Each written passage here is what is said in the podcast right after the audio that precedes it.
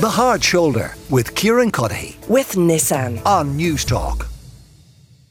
I mentioned protests that were taking place outside the Dáil today uh, over new legislation uh, surrounding the regulation of international surrogacy. Uh, Cathy Wheatley is with me in studio, spokesperson of Irish Families Through Surrogacy. Cathy, you're welcome uh, back to the show. It's good to talk to you again. Uh, so, why these protests? they're not protests as much as a show of solidarity okay. is, is what we we'd like to call them. Um, why the show of solidarity? Because it's it's all about our children, um, and up until recently, our children weren't recognised um, because they were born through international surrogacy. So we set up Irish Families Through Surrogacy. Um, we were just a little small group of mums at the time, and uh, set up Irish Families Through Surrogacy to be the voice of our children. Um, and so then we tried to really get the government to take into consideration the implications that that had on our kids.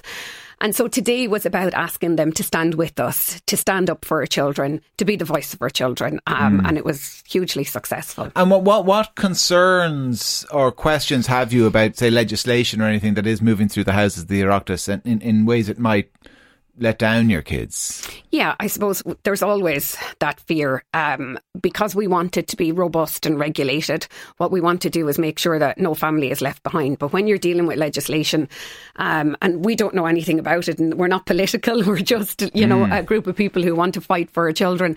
And when you're dealing with legislation, you know, the tiniest detail could actually make a huge difference. And so what we're worried about is making sure that just by the words that are used, we're not going to stop future families from being able to access surrogacy abroad. And what has been the reception from political parties within Leinster House? Amazing. I have to say, it's not very often that you mm. get to say how good the support has been, um, and the cross party support has been unbelievable. Obviously, you know, there's things that we want that they can't provide at certain times, but we'll keep fighting for those things. And I know a, a big part of this uh, jigsaw was was you know recognition of of what you'd gone through and recognition that your children were your children uh, and getting everything right on on birth certs and what have you will it make the process any easier as well? Because I know, like you went to Ukraine, uh, for example, and we've spoken about that before, and other people have spoken on the show about just the the, the, uh, the navigating all of those highs and lows of that kind of path to parenthood. Um, will any of that get easier? I suppose it'll get easier in that there'll be a framework in place. Okay. Um, and so they're due to set up the Assisted Human Reproduction Authority, which will give you a list of steps that you follow in order to comply with the government proposals, which will then give you a parental order at the end of it for your children. So, yeah, like you say, when we were going to Ukraine, there was no steps, there wasn't anything. Mm. We um, legal advice was the very first thing that we took, and obviously um, Annette Hickey down in Kilkenny is one of the top legal solicitors in surrogacy. Um, and I'm from Kilkenny myself, so Annette is a good friend of mine now. But it was amazing that we were able to get that legal advice mm. um, and to start the process. So hopefully, other families coming forward now one of the main things that we wanted to do in Irish Families Through Surrogacy was to break down the taboo associated with surrogacy. Um, because, you know, a lot of the time people think it's something that celebrities do or, you know, people do by choice. And, yeah. and, and people like us and our families and same sex male couples, we have no choice in that. This is the only way that we can create our family. Uh, and so I guess, all right, so it it makes it easier in the sense then you don't have the uncertainty yeah. uh, as to the outcome at the end. You know, once kind of uh, on the health front, the biological front, everything yeah. goes uh, to plan.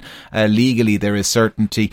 Um, given the war in Ukraine, have things become a lot more complicated for people over the last 12 months. I know that Ukraine was a place where a lot of people went for mm, the Ukraine surrogacy services. Yeah, that an awful lot of international couples went for surrogacy. Government advice is not to travel to the Ukraine. Irish families through surrogacy um, strongly advise so not where, to where, do that. Where do people go now? Other places, Georgia, for instance, has oh. the same um, type of legal framework in place. The US and Canada was always um, available there some other countries are coming on board, but the most important thing is that anybody who is doing it contacts any of the advocacy groups to make sure that they're going to the countries that they're going to be legally protected. And I suppose for us, really, the surrogates, the people who carry our children, we have to make sure that they're legally protected. And so that's why Ukraine was such a go-to place was because they had a framework in place. It was completely legal.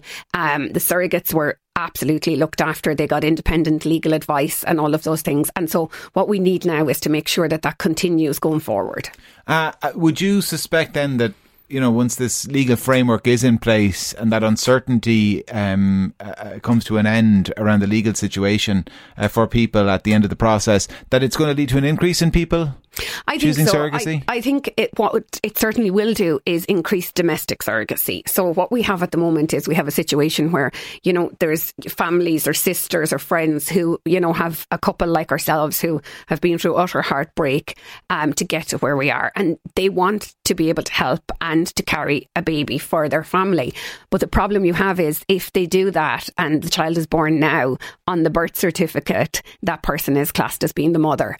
And so an awful lot of of people are put off and worried mm. and concerned by that because obviously you need to have some protections in place. So what have we've seen in other countries really is once the the framework is in place and the legislation's in place, domestic surrogacy actually increases. Okay, um, which is fantastic and you get to be able to do it. Currently in Ireland you can't do a transfer for surrogacy. It's you're you're not allowed to do it. So once this is in place clinics are allowed to do it.